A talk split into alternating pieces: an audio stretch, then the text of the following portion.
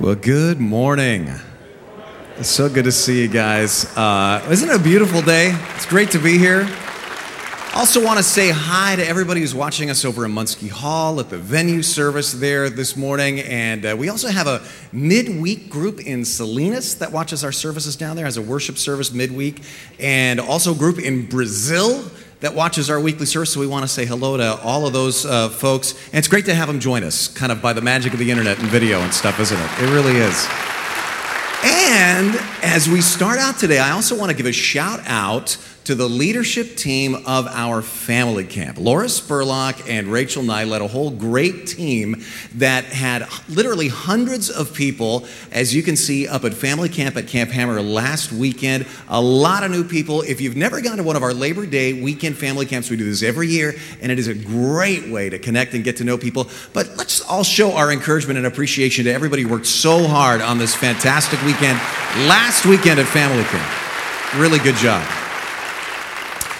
Well, my name is Rene. I'm one of the teaching pastors here at Twin Lakes. Here, if you're uh, new, and I just want to start out by asking you a question. Uh, does does it ever seem just a little bit disconcerting to you when you think about the fact that we live here in Santa Cruz with beautiful mountains and redwood forests, beautiful places to go walking, but living right up in those forests, completely wild, are mountain lions? Does that freak out anybody else besides me?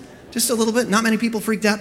Perhaps you will be by the time I'm done with you this morning because this is a photo from the California Fish and Games website. This was taken right up here. I think this was taken over by Wilder Ranch. Look at that look in the eyes of this mountain lion. They're now tracking lions all over the place. I've seen a lion at the Pasatiempo exit of Highway 17. My daughter has seen a lion crossing Highway 9. This is all just recently. They're, they're out there, folks. Anybody disconcerted yet? No? Perhaps this will push you over the edge. Uh, let me show you a story that was on ABC News' website earlier this year. Headline Man attacked by mountain lion, saved by bear. I don't know what's worse, but article says Robert Biggs 69 years old of Paradise, California, set out Monday morning for one of his usual hiking and gold panning trips near Whiskey Flats. Now, I like this story already. One of his usual gold panning trips near Whiskey Flats. Out he goes. When he came across a mother bear and a cub sitting on a stream bank. Biggs said he had seen these two before, the mother bear and the cub, and he stopped to watch the bears for a few moments, but as he turned to leave, something jumped on his back and knocked him to his knees. And here he is on the ABC News website describing what happened next. Something jumped on my back, and I thought it was a friend of mine doing a joke on me. Larry, I thought he came down the mountain and was trying to scare me, and I turned, and it was, I could see that it was an animal right at first, and not sure what it was, and I had my rock pick and I come around and swing and real hard and hit it in the side of the, Uh, the face, and it just screamed and hollered, and I came back again to give it another blow, and an object came up off the ground on my left side and grabbed it by the neck, and it, tur- it turned out to be the mother bear. And the bear was 350, 400 pounds, and overpowered that lion and they just shook and went to the ground and they rolled and the tremendous noise of the the sound of these animals fighting was tremendous. I almost 100% sure that the bear was trying to save me. Could, what the way the bear acted around me the two times before that I've been there, she's real calm and and not nervous at all and lets me high five with the, the cub that was there, the yearling, the year, spring before. Okay. First of all, don't go high fiving baby bears, all right? Just as your pastor, I feel compelled to tell you that's not a good idea. Don't do it. All right, but second, here's the main thing. A man that age, he's nearly 70 years old, he's not going to have much success in a fight with a mountain lion, okay? It took a bigger opponent than him to defeat that lion. Now, why am I bringing this up? Because the Bible says there is a similar reality happening on the spiritual level in your life. The Bible says there is an unseen, prowling lion out there seeking someone to devour.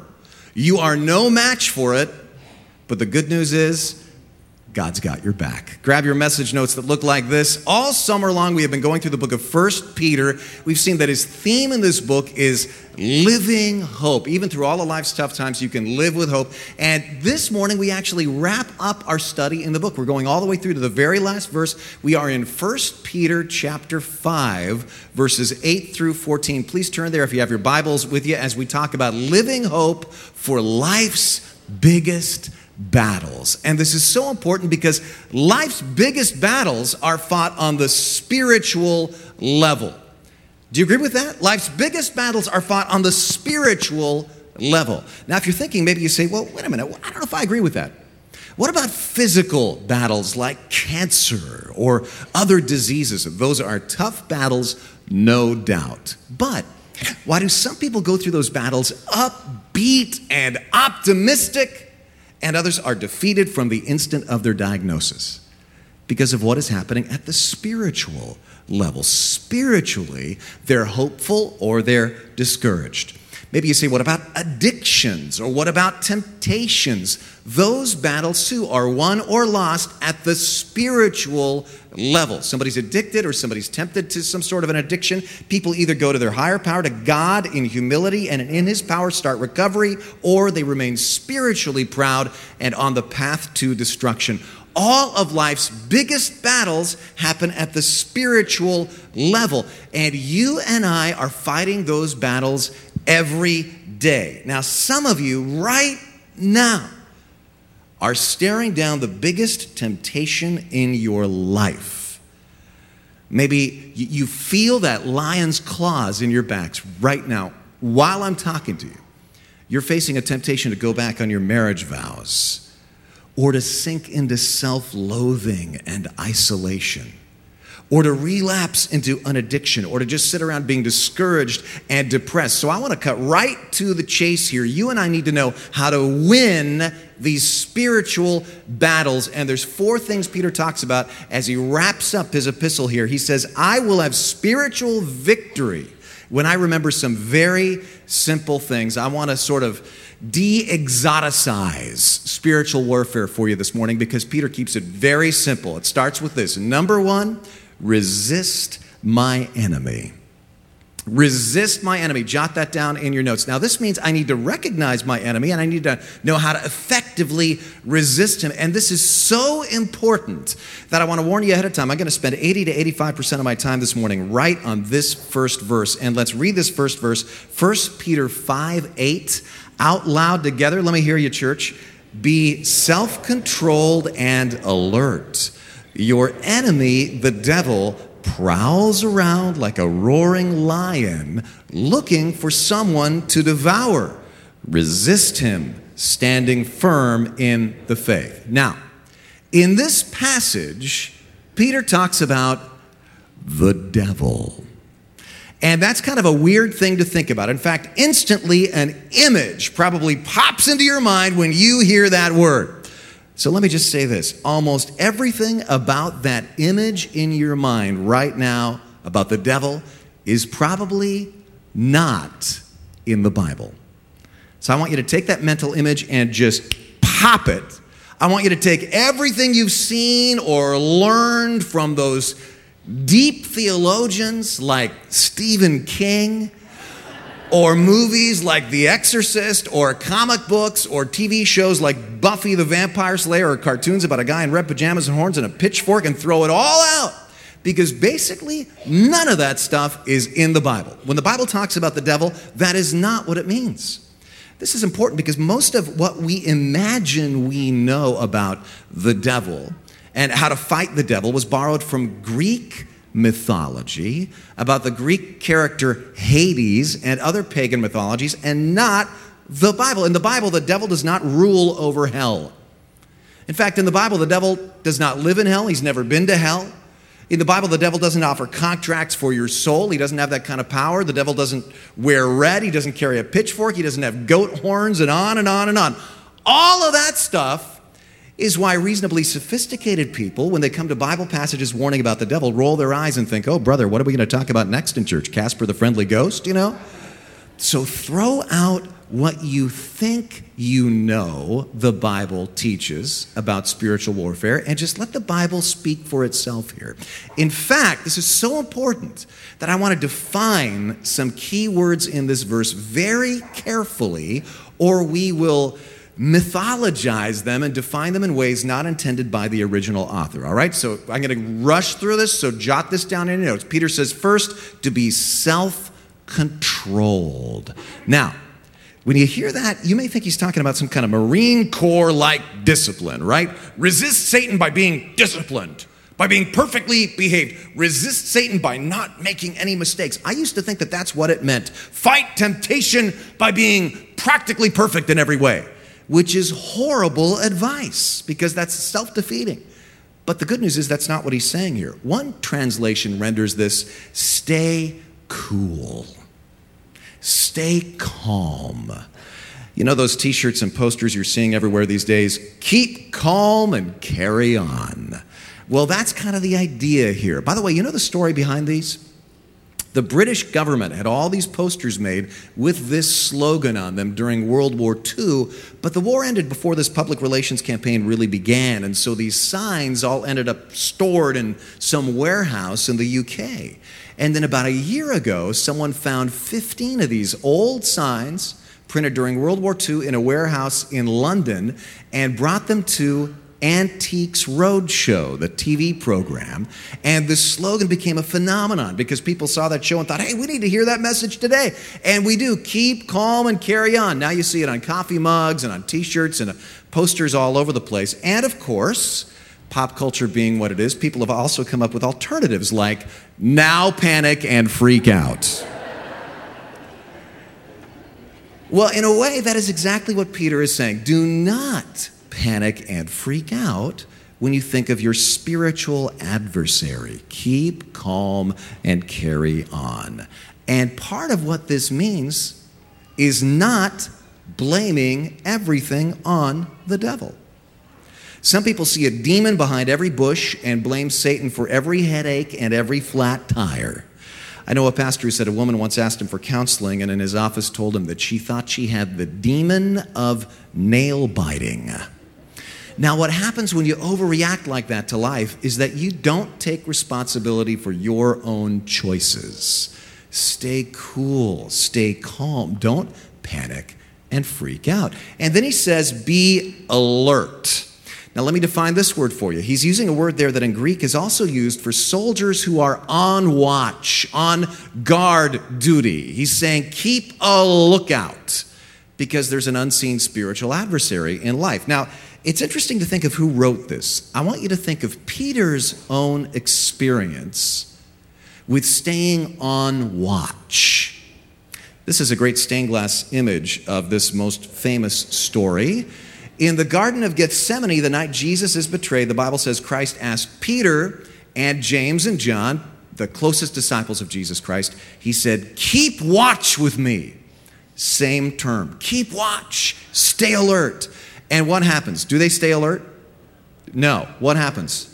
They fall asleep like instantly, three times. And Jesus keeps coming back. Guys, guys, could you not stay, keep watch with me? Keep watch with me. They go, Yeah, yeah, Jesus. and right back asleep, they go, I have a question. Show of hands. How many of you, when you're tired, you cannot stay awake? You just have a hard time. Get, that scares me that it's that many people in a morning church service raising their hands. That explains a lot. How many of you are married to somebody like that? Can I see that show of hands? I thought so. Well, the Bible says, Then Jesus returned to his disciples and found them sleeping. Simon, he said to Peter, Are you asleep? Could you not keep watch for one hour? Watch and pray so that you will not fall into temptation. The spirit is willing, but the body is weak. Can I hear an amen on that phrase? Right? Now, I'm sure Peter is thinking of this instance when he says, Keep watch. He's saying, Don't make my mistake. I fell asleep on my watch. And what happened? When the mob came to arrest Jesus, Peter's waking up. And instead of being a support to Jesus, he's stumbling around as a blundering idiot. He's cutting ears off of people, and then he goes and he denies Jesus three times, and then he gets emotionally overwrought and basically has a nervous breakdown. And Peter's saying, Don't make my mistake. Stay cool and keep watch. And then he says, Your enemy. And here he identifies your real ultimate enemy in life. This is the enemy of your peace of mind.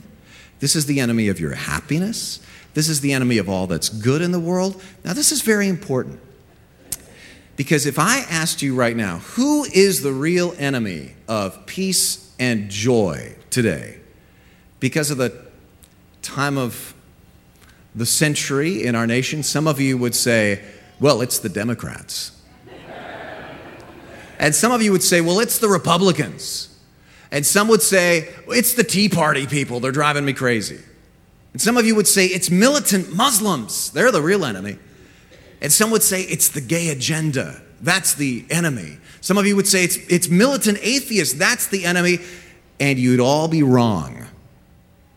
Because the Bible says our battle is not against flesh and blood, but against the spiritual forces of evil. And this is why it's possible to do what the Bible says again and again to love your enemies. Those who consider themselves your enemies, you can love them, you can bless them, you can pray for them, you can care for them because they're not really your enemy. They're people that God loves and God died for. He loves them unconditionally. So you got to realize who your real enemy is. I want you to look at how Peter describes this enemy. The word there is technically the word for legal adversary, like an opponent in a lawsuit. Elsewhere in the Greek language in the first century, that's how this word is used. Your, your legal opponent, your legal adversary. Now, that's a fascinating image.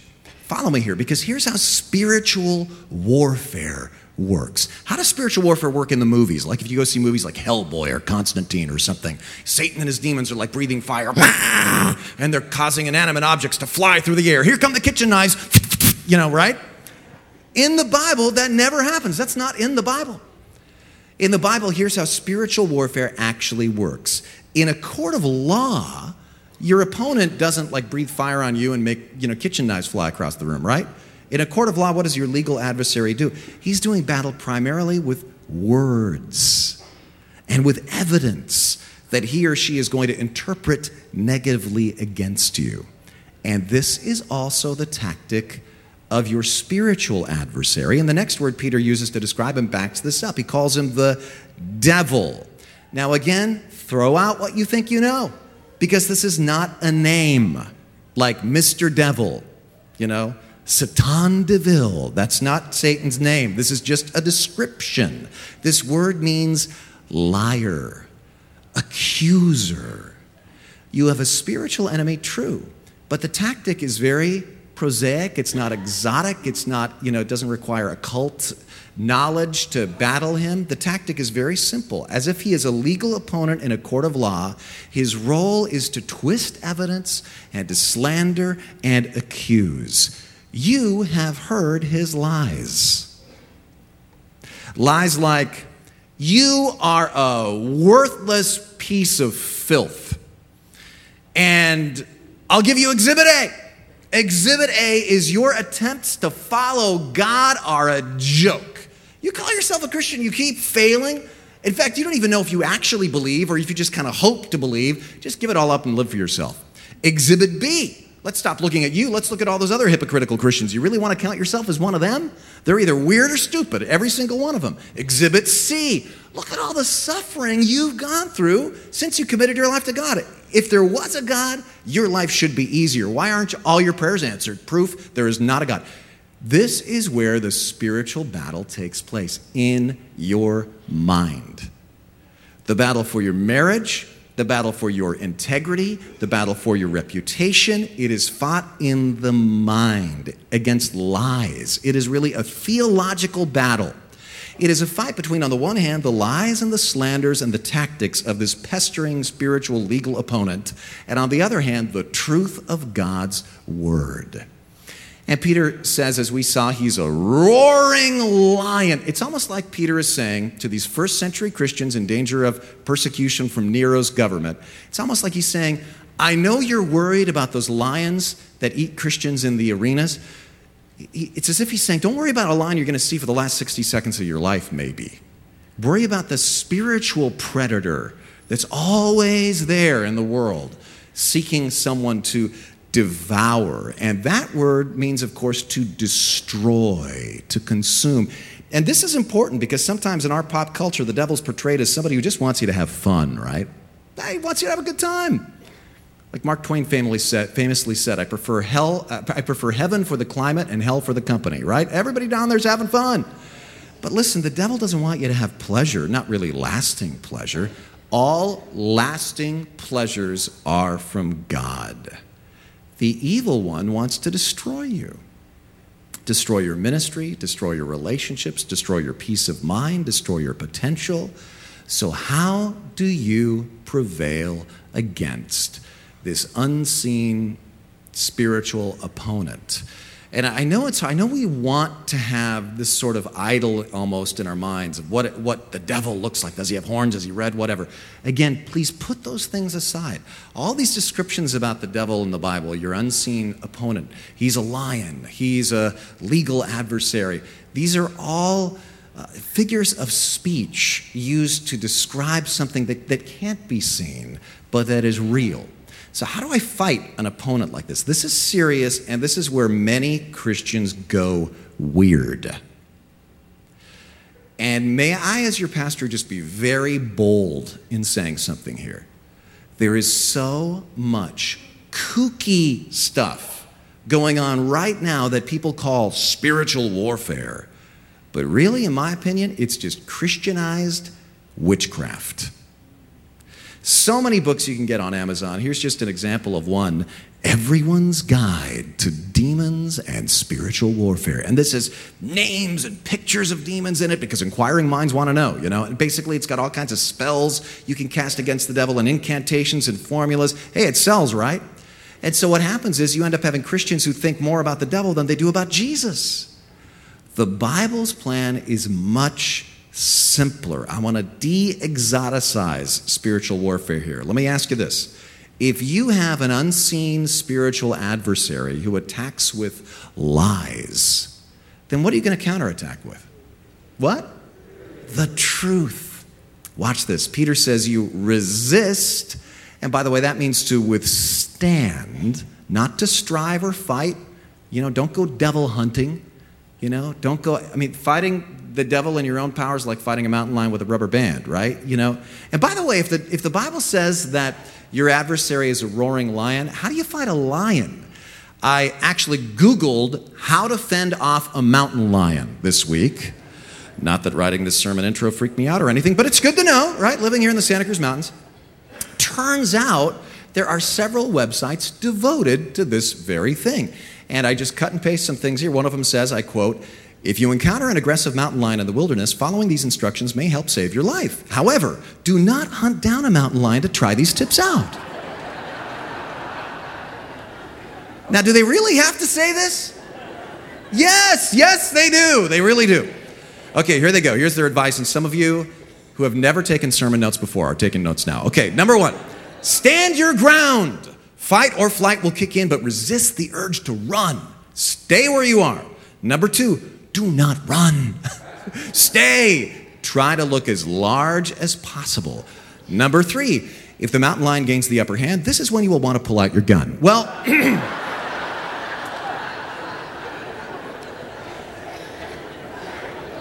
and have your mother bear handy, right? But uh, this kind of applies to that other roaring lion, too. You don't fight or flight, you calmly stand your ground by standing firm in the faith. In a way, you try to look as large as possible, or rather, you remember that God is greater. You remember that greater is He who is in you than He who is in the world. Now, what's that look like practically? Let me tell you a story. Let me take you to Romania. And by the way, did you know that Dan Baker, our worship pastor, is in Romania? He's on a mission trip. He's teaching 600 orphans over there at a music camp. So be praying for Dan. But uh, decades ago, under the Romanian dictator Ceausescu's government, the government was trying to wipe out all Christians, and they had an interesting tactic. Instead of bulldozing churches, they arrested all the popular pastors who led big churches, and under torture, they accused these pastors of all kinds of different sins. They didn't really have anything on these pastors, but they accused them of sins. Like, you know that you've lusted for people in your congregation. You know that you've thought about, about getting money from that till. You know that you've tried to manipulate people. And they accused them of all this stuff. And under torture and sleepless nights, pastor after pastor confessed and they got the tape recordings of their confessions. They broadcast them and bring down ministry after ministry, just insidious plan. Well, they arrested this man, a very popular Romanian pastor called Richard Wurmbrand. His story is in a great book called Tortured for His Faith. You can get it for like two bucks now, paperback on Amazon. I'd strongly recommend it. But Richard Wurmbrand was arrested, and they again accused him of all kinds of things. You've had lustful thoughts. You've been nothing but selfishly ambitious. You've been greedy. And he never broke, he never gave him anything for their tape recordings, even under torture, even after being arrested a total of 14 years. Why? Here's what he would say again and again. He'd say, Hey, you guys, are you guys trying to convince me I'm a sinner? I already know I'm a sinner. He'd say, I probably thought of and done all that stuff, and probably stuff you guys haven't even thought of. I'm a rotten, I'm probably less virtuous than you guys. I'm probably capable of anything, but God has saved me by His grace. And despite all my sins, God loves me and God loves you so much. And let me tell you about the love of God and never gave them anything they could broadcast. That is standing firm in his faith in the face of the accuser's lies. When you are able to say to the liar, to the accuser, to those voices you might hear in your head, I've been chosen, I have a purpose. God knew all about my failures before I failed, and He still chose me, and God's going to give me an inheritance in His kingdom, and He has a purpose for me. That is when you are standing firm. This is how you resist your enemy, not with weird incantations or amulets or memorized prayers or silver bullets or crosses, but with the truth. Listen the first and most important thing you need to do to win the spiritual battle is deepen your understanding of the faith, and especially your understanding of Jesus and who Jesus is and what Jesus taught and what Jesus did for you. That, that should be clear. And I think this is a time that I can kind of plug that series coming up, Jesus Journey. And I feel like I can do this with integrity, by the way, in case you're wondering. I don't get a dime from these books, I'm not paid to write these books.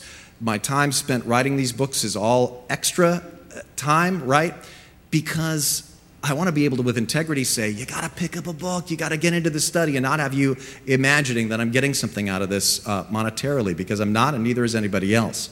But this is very important because in this series, it's just 40 short but intense days that starts the last weekend of September. Small group sign-ups start next week. Get into a group. You're not going to get the full impact of this if you're not in a group watching those videos we filmed over there. But knowing who Jesus really is will help you immeasurably in your life's battles. Now, I told you that I was going to spend most of my time on this first point. So let's look at the rest of the verses in 1 Peter relatively quickly. I'm just going to literally mention the last three points that are there on page two of your notes. To win life's biggest battles, I also need to remember I am not alone. Peter says that you can resist because you know that your brothers throughout the world are undergoing the same kind of sufferings. Now, of course, in context, he's talking about the horrible depredations suffered by persecuted Christians in the first century, but this principle can apply no matter what suffering you are in. If you are hearing a little voice in your head that says, I'm all alone, nobody understands, I'm going through, I'm being attacked, and there's nobody out there to help me or who loves me or understands me, that's another lie. The truth is, you're surrounded in this room you're surrounded by people who've probably gone through all of that stuff before. In this room, there's people who have been incarcerated. There's people who are alcoholics. There's people who've been drug addicts. There's people who've struggled with everything possibly that you could, people who've been divorced, people who've gone through cancer, people who've gone through grief because of a loved one dying. If you're going through something, you are not alone.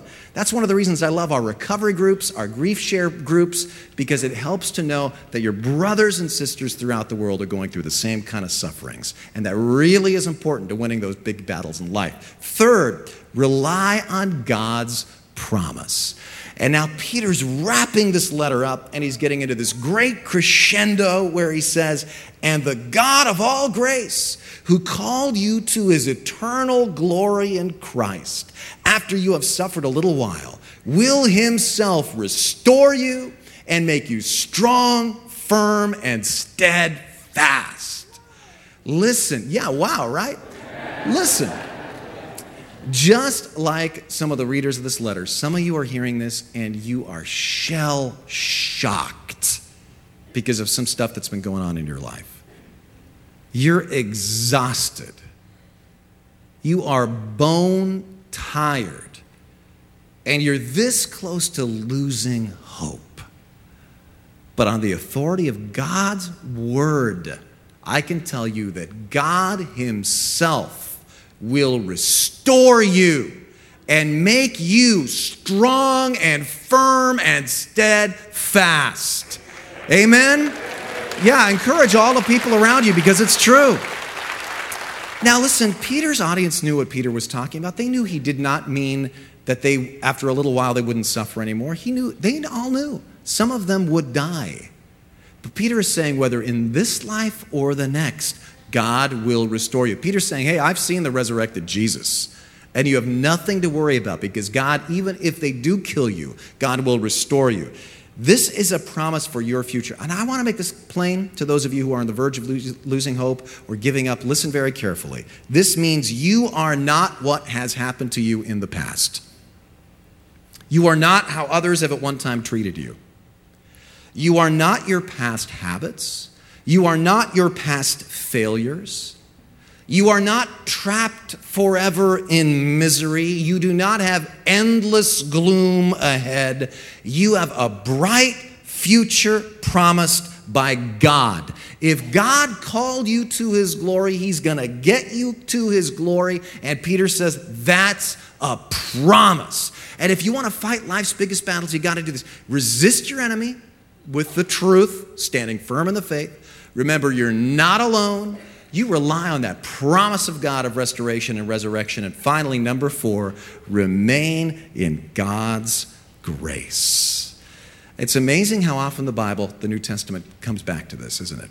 Peter says, and this is where he's really landing the plane here with the help of Silas, whom I regard as a faithful brother, I have written to you briefly. Now, stop there for a second. Who's Silas? Well, we know who this probably was. Scholars say this was probably the same person that in the book of Acts and some of Paul's epistles is seen as traveling with the apostle Paul. Now, we know from those passages that Silas was an educated Roman, and apparently he was Peter's amanuensis. You may not be familiar with that word. That, that was like a secretary in the ancient world.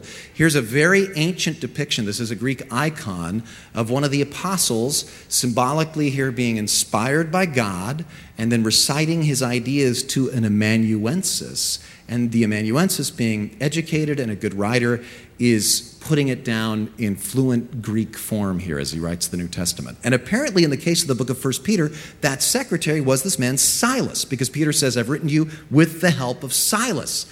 But here's something fascinating that we can't see in English. Right at this moment in the text, Peter himself apparently takes the pen. And this was typical when an amanuensis helped you out as sort of the seal that you yourself were involved, you would write the last few sentences. And you know what's interesting? At this point, the Greek in the original is suddenly much simpler. It's a little clumsy. It's like if you were writing, do you know a language kind of that like you learned in high school or something? It's like you uh, dictating a letter to somebody who was fluent in Spanish and then taking the pen and in Span- the best Spanish you could, going, Hey, I've written this letter with the help of my friend Jose Santillan, but uh, right now I'm writing this to yourself, and your, your Spanish would be a little bit clumsier, right? Well, that's what happens here with the Greek. It's the Greek of uh, Jewish fishermen for whom Greek was a second language, right? And I love this because that's just one of the little details that adds validity to the idea that Peter actually wrote this letter with the help of Silas. So imagine this rough old fisherman carefully scratching out these words. What he's about to say next is so important to him that he takes the pen in his own hand and he tells us the whole reason for writing in case we missed it. He says, We wrote this to you encouraging you and testifying this is the true grace of God. Stand fast in it. Stand fast in God's grace. This is the core idea of Christianity grace. Grace is God's unmerited favor. Grace means God doesn't love you if He just loves you because, because He chooses to. So stand fast in the true grace of God because it is so easy to slip into a performance oriented mindset that says, you know what, you'd be more valuable if you had more money. You'd be more valuable if you were better looking. You'd be more valuable if you were a higher performer. People would love you more, or even spiritually. God would love you more if you went on more mission trips. God would love you more if you spent more time reading the Bible. And it's easy to, so easy to fall away from grace and that's when you start hearing the lies of the accuser. So stand fast in the true grace of God. And then I love Peter's little closing send off. She who is in Babylon, chosen together with you, sends you her greetings. And so does my son Mark. Greetings from a woman. Peter could be talking about a church because the Bible talks about churches in feminine terms, or he could be talking about his wife. We know from the Bible that he was married. And then at the very end of his epistle, he says, and this isn't just a throwaway, he says, greet one another with a kiss of love. Peace to all of you who are in Christ. Now, again, remember his audience people under pressure. Ever have this happen? You're under pressure and you lash out at people who have nothing to do with the pressure that you're feeling? It's possible for this first century church to just turn into a bunch of bickering, backbiting people. Peter's, I love the way Peter ends here the same exact way he began, with an emphasis on peace and love. He starts his letter talking about peace and love, and he ends it talking about peace and love. Because in the end, these are the most important things, even in the midst of suffering. Live at peace and love each other. So, wow, right now we are wrapping up our 11 weeks in 1 Peter. And as we bring this to a close, I want us to think back on the whole book because I don't want you to miss 1 Peter's big idea. If anybody ever asks you, what's that book of the Bible about? Well, it's about living hope because there will be tough times. Peter says this over and over again. Life is not easy. And if you expect it to be, you will be sorely disappointed. And just because you're living a godly life does not mean it's going to be easy. It does not mean you will not suffer. Life is tough. There will be tough times. But Peter says in a, a dozen different ways throughout this letter God is greater. And in fact, this is so important, I want you to say Peter's big idea together out loud with me. Say it. There will be tough times, but God is greater. Say it again. There will be tough times but God is greater. God is greater than your opponents. God is greater than your temptations. God is greater than your trials. God is greater than your sorrows. God is greater than your worries. God is greater than your struggles. God is greater than any scheme of man, any disease of nature, any tactic of Satan. Times will be tough, but what? God is greater. Rest in that. Let's pray together. Close your eyes and bow your heads with me. With your eyes closed, I want you to hear God saying to you, You are loved. You are chosen. You have such a great destiny. You have such an important purpose, even in the midst of this tough life. And let me pray for you now. Lord, there are people here today who have almost lost hope, listening to the lies of their adversary. They're almost in the jaws of the devouring lion. Help them to know there is a greater power fighting that lion. There is hope, there is a plan, there is a promise It will one day all end and that your will is always ultimately done.